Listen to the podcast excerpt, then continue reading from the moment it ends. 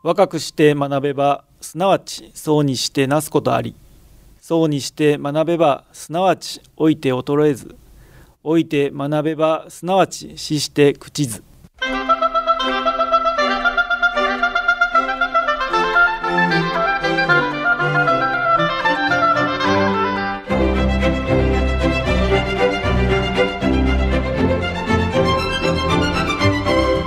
兵庫ラジオカレッジ。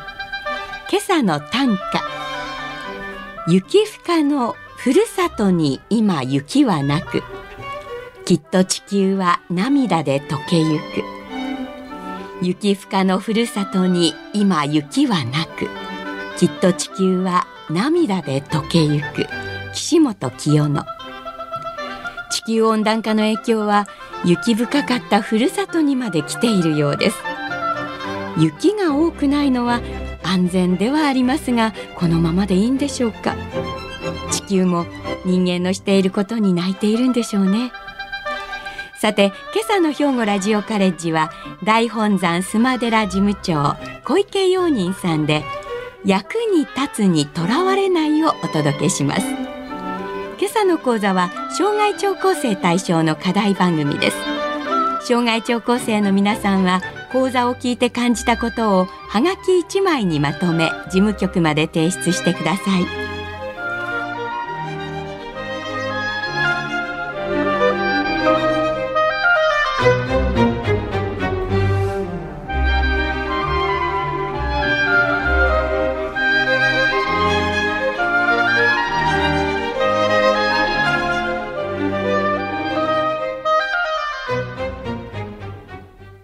皆さんおはようございます、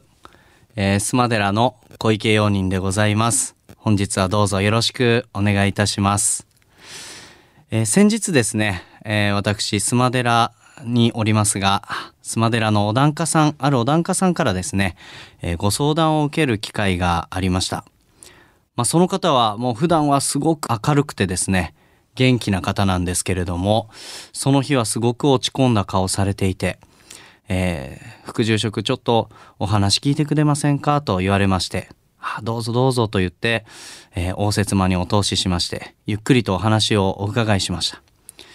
えーその方はですね、数年前にご主人を見送られて、お一人で今は生活されておられます。えーもう一言目にですね、最近生きている意味がないように感じてしまうんです。そういうふうにおっしゃるんですね。で、なぜですか？っていうふうにお聞きしましたら、その方には2人娘さんがおられるんですね。私もすごくあのお世話になっていて、えー素晴らしい娘さんなんですけれども、えーその娘さんが週末になるとですね、えーその方に会いに、そしてお世話しに、え会いに来てくれると。えただその方にとっては娘がどれだけ忙しいか分かっているから自分のために貴重なその週末の時間を費やしてしまっていること。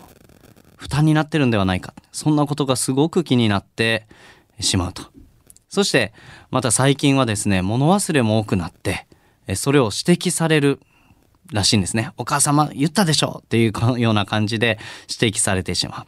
えその度に、まあ、自信がなくなったり落ち込んでしまう、えそういうふうにおっしゃっていたんです。まあそういうふうに簡単に落ち込んでしまうという自分の弱さもまた許せないんだそうです。お聞きしますと、その方自身も現役の時ですね、えー会社に長年勤めて活躍されておられたそうで、まあその頃はですね、行動的で人に指示を出したり、注意をしたりする立場だったそうです。えー一方で誰かに何か注意されたり指摘されたりしても簡単には落ち込まなかった。えーなぜかというと自分はこう今働いていて人の役に立っているという実感があったからだとおっしゃっていました。でも今は働いてもいない。えーそして主人を見送り、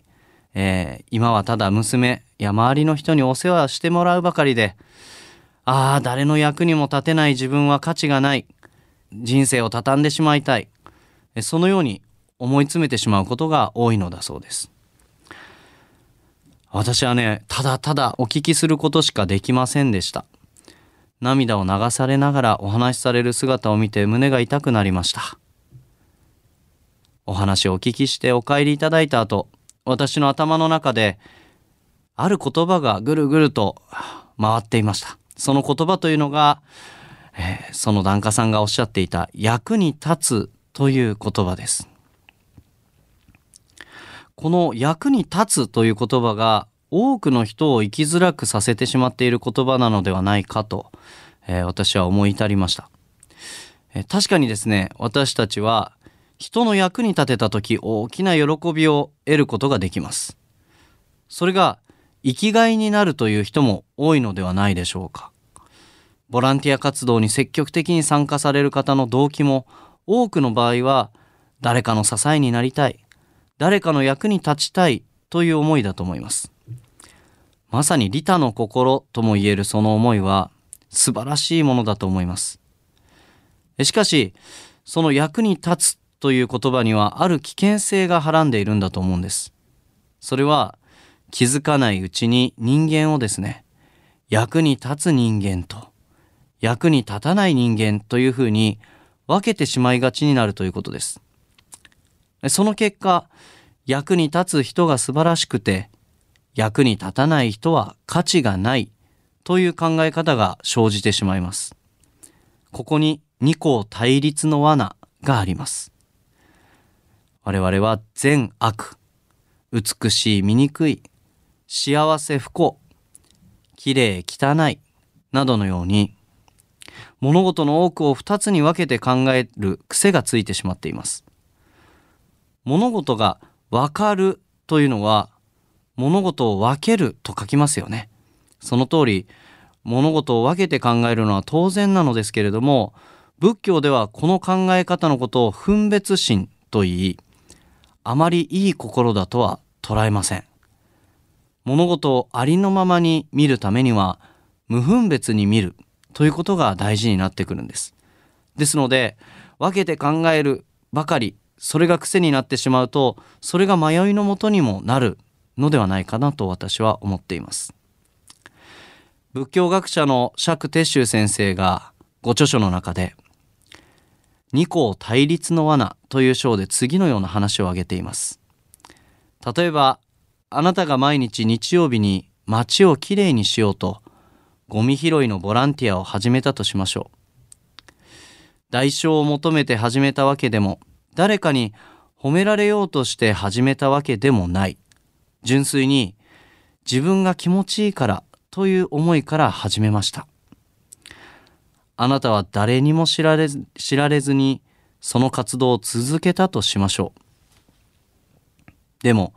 一歩間違えればあなたは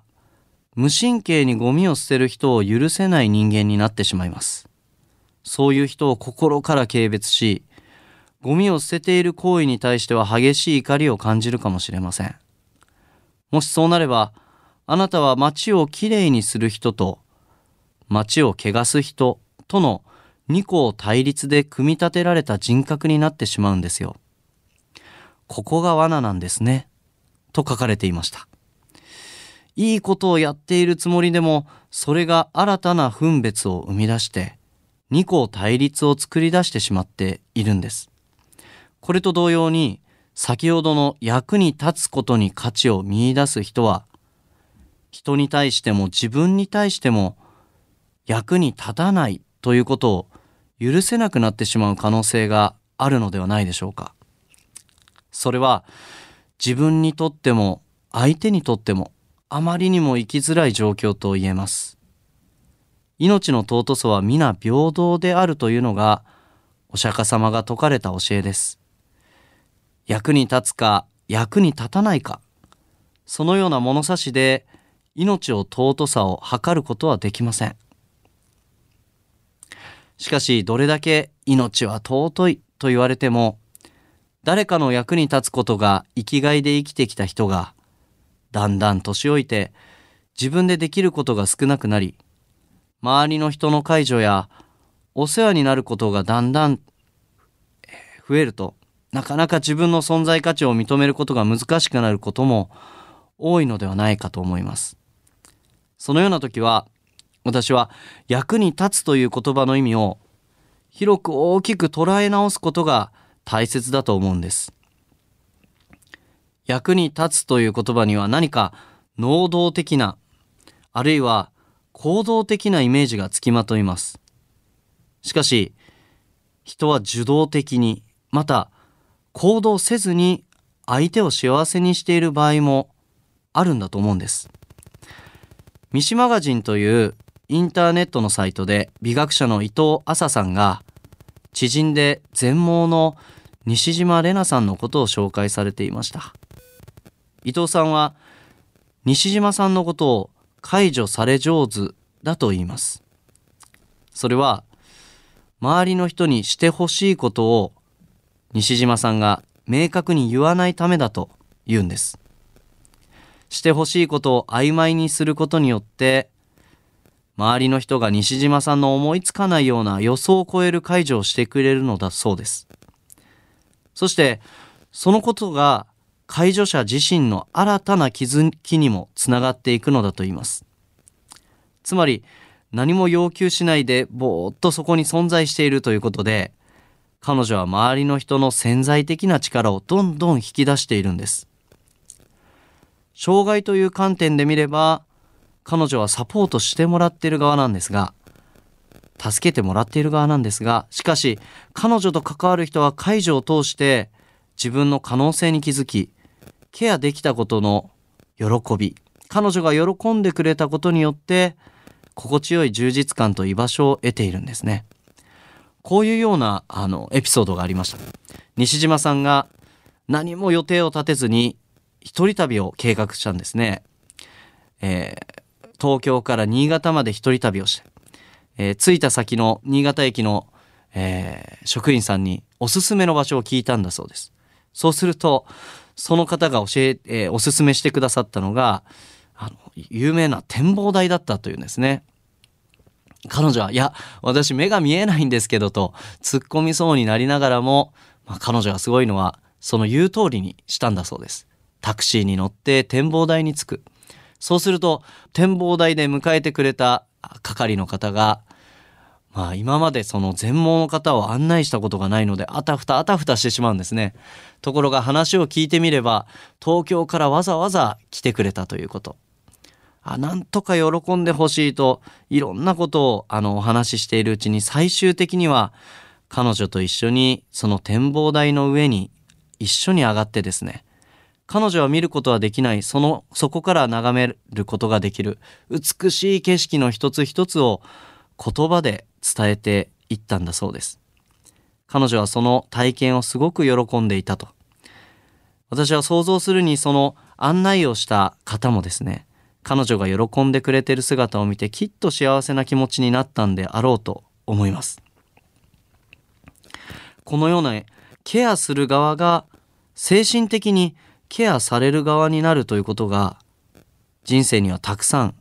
あります。何かを与える側だけが役に立つ人とは限りません。受け取る側も時として役に立つ人となるのです。深く考え込まずに感謝の心で相手のお世話を受ける。それが役に立つ、役に立たないというこの二項対立から抜け出す一つの道かもしれません。え私には祖母がいたのですが昨年の10月に亡くなりました96歳でした私が大学時代の時に認知症を患って、えー、私は、えー、東京に祖母がいるもんですから私はなかなか関西に来てから会いに行くことができなくなっていました。ただ私のもう一つ正直に言うと認知症になって私のことがもう分からなくなってしまったおばあちゃんにまあ、どんな思いであるいはどんな風に接していいかわからなかった。それが会いに行けなかったもう一つの大きな理由であったと思います。ところが昨年の10月に父から電話がありましておばあちゃんもう看取りの時期に入ったよと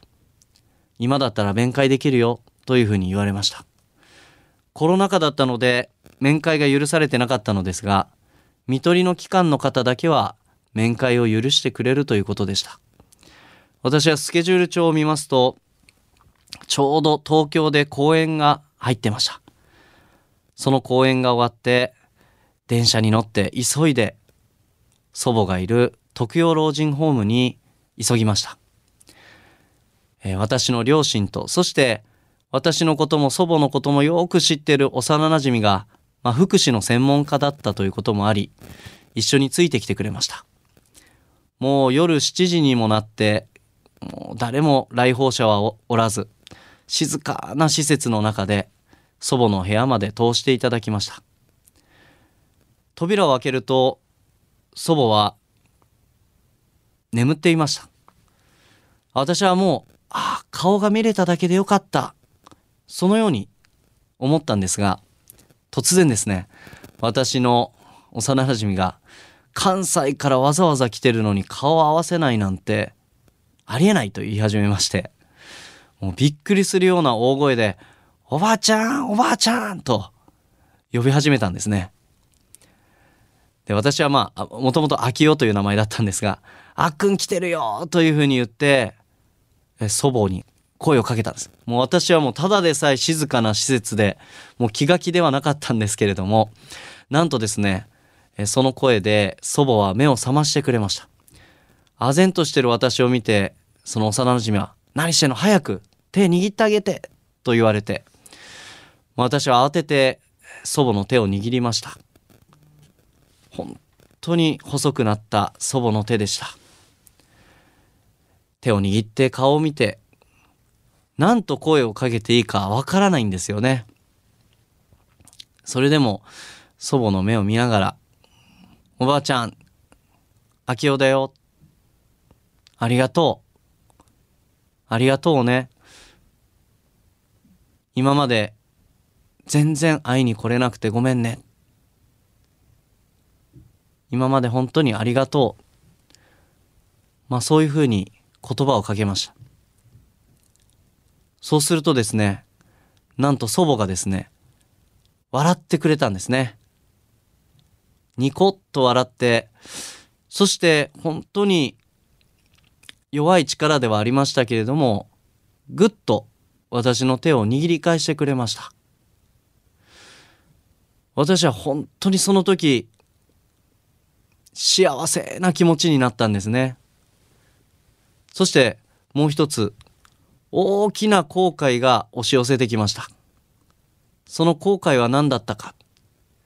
ああなんて今まで会いに行かなかったんやろか。その後悔でした。東京出張なんてたくさんあったんです。少し足を伸ばせば祖母に会いに行くことはできた。なのに私は行かなかったんですね。私が気にしていた認知症になって祖母が私のことを認識できないわからない。そんなことは問題じゃなかったんです。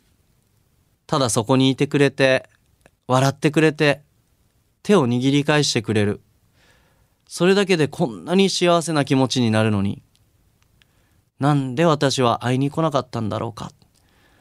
そんな後悔の念を持って関西に帰ってきました。私が帰って1週間後に祖母は息を引き取りました。あまり身内の葬儀というのは務めないんですけれども、まあ、両親の希望もありまして私が同志を務めさせていただきました。おばあちゃんごめんね。そしてありがとう。伝えきれなかった思いをその祈りの中に込めてお伝えしました。葬儀が終わり精進落としをの場で食事をしながら祖母の思い出話などを語り合いました。私の姉は孫の中で唯一関東に住んでいますので孫の中では一番祖母と顔を合わせていました。その姉がこんなことを言ってたんですね。姉には3歳になる小さい娘がいるんですけれども。娘が生まれてからおばあちゃんがみるみる衰えていった。自分の娘が立てなかったのが立てるようになって歩けなかったのが歩けるようになって。そういう段階を踏むと同時におばあちゃんは歩けていたのが歩けなくなって立てていたのが立てなくなって。まあそれがすごく対照的だった。そういうふうに話してたんですね。それを聞いて父が言ったのが「ああそうか」おばあちゃんアルツハイマーになってかわいそうだってずっと思ってたけどそれは違ったんだな。人間は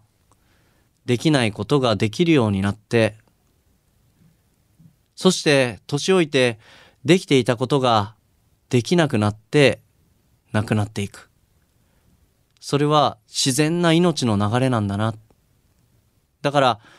自然な命を生きたおばあちゃんはきっと幸せだったと思う。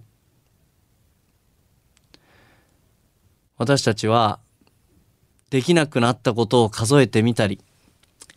人が思い通りに動いてくれないことを嘆いてみたりそんなことはつまらない人生だな。おばあちゃん幸せだったと思う。そういうふうに言っていました。私はその話を聞いて、まあ、本当にその通りだなと思いました。私たちはともすると自分がここにいていい理由とかですね生まれてきた意味とか生まれてきた価値とかを求めたくなります。なんで生きてるんだろう。なんで生まれてきたんだろう。でもその理由は自分では本当はわからないんじゃないでしょうか。人間の目は外向きについています。自分の姿が自分の姿を自分が一番見れていないんですよね。でも私のところに相談に来られる方の多くが悩みを抱えている方の多くが自分に見えてる範囲だけを見て自分には価値がないと決めつけてしまう人が多いんです。自分の本当の価値は自分ではわからないんではないでしょうか。であるならば今生きている命この命の不思議さ奇跡を喜びそして感謝の思いで謙虚な思いで一日一日を大切に生きていけばそれで十分なんではないでしょうか。そうすればきっと心豊かに生きていけるんではないかなというふうに思うんです。前野隆先生という幸福学の、えー、幸せですね。幸せとは何かというのを、えー、勉強されている幸福学の先生の講演を聞いたことがあります。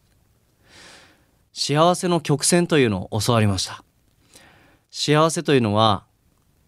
生まれた頃割と幸せなんだそうです。物心がついて成長してどんどん人間は不幸になっていく。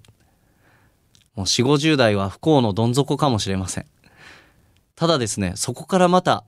幸せになっていくんですね人は。えそして幸せの曲線一番ピークは90代だと言うんです。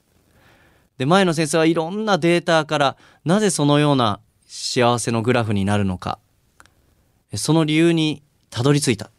その理由は何だったかというと記憶力なんだそうです。人は記憶力がない方が幸せになるんだそうです。先ほどの冒頭の檀家さんのお話。檀家さんは物忘れが激しくなって娘さんたちから指摘されて落ち込むことが多いと言ってました。物忘れが多くて落ち込んでる場合じゃないんですね。その前の先生のデータを見てみれば物忘れしてするようになってからがこういよいよ幸せのステージなんだと思うんですよ。ですので皆さんもああ最近物忘れ激しいな。人に迷惑かけるな。そんなことでねくよくよ落ち込まずにあきっと私もいよいよ幸せのステージに入ってきたんだなと思って前向きにぜひ暮らしてみてはいかがでしょうか。えー、幸せというのははるか遠いところにあるんではないと思うんですね。日常の中当たり前のと思っている事柄の中にこそ幸せの種というのはあるんだと思います。その幸せは何かということをキャッチできるかによって、えー同じ時間を過ごしていても充実感というのは変わってくるんではないでしょうか。ですので落ち込んだ時は目いっぱい自分に優しくしていただいて、えーそれがきっと元気に明るく生きていけるコツなんではないかなと思っております。えー役に立つ役に立たないそんな、えー物差しで自分を追い込まずに今ある命をありがたく感謝して生きていければいいと思っております。えー皆様もあもう来年ですね、えーもう年末ですが、えー皆様にとって来年1年が素晴らしい年になるように、えーご記念申し上げます。今日は私のお話聞いてくださりありがとうございました。さて今朝の大本山須磨寺事務長の小池陽人先生のお話いかがでしたでしょうか？今の世の中を見渡すと0か1か白か黒か善か悪かという2つの物事の対立すなわち今日お話のあった二項対立二元対立が多いことに気がつきます。人は単純さを好み複雑なものは避けたがるそうした性質が反映されてしまい自分が役に立っているのか役立っていないのかと考えてしまう。二項対立の罠に陥ってしまっているのではないでしょうか。どちらかしか存在しないと決めつけて悩む。そして一度決めてしまうとそれ以外に道が存在しないと思ってしまう。しかし一枚の紙には表と裏があり表と裏が揃って初めて一枚の紙として存在しているのです。それは仏教で説かれている二に不二の教えなのかもしれません。ですから役に立っている役に立っていないというような物差しをそっと捨てて私たちは生かされているという感謝の気持ちを持ち自分らしく生きてみられてはいかがでしょうか年内最後の放送となりました今年一年皆様と共に成長できましたことお礼申し上げます来年もどうぞよろしくお願いいたします。良い年をお迎えください。それでは今朝はこれで失礼します。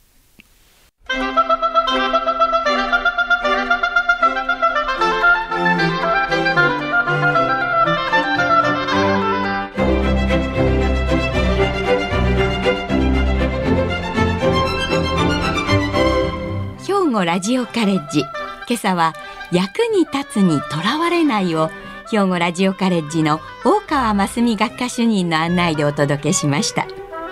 来週は知事年頭の挨拶および学生参加番組私の心のオアシスの1回目を予定しています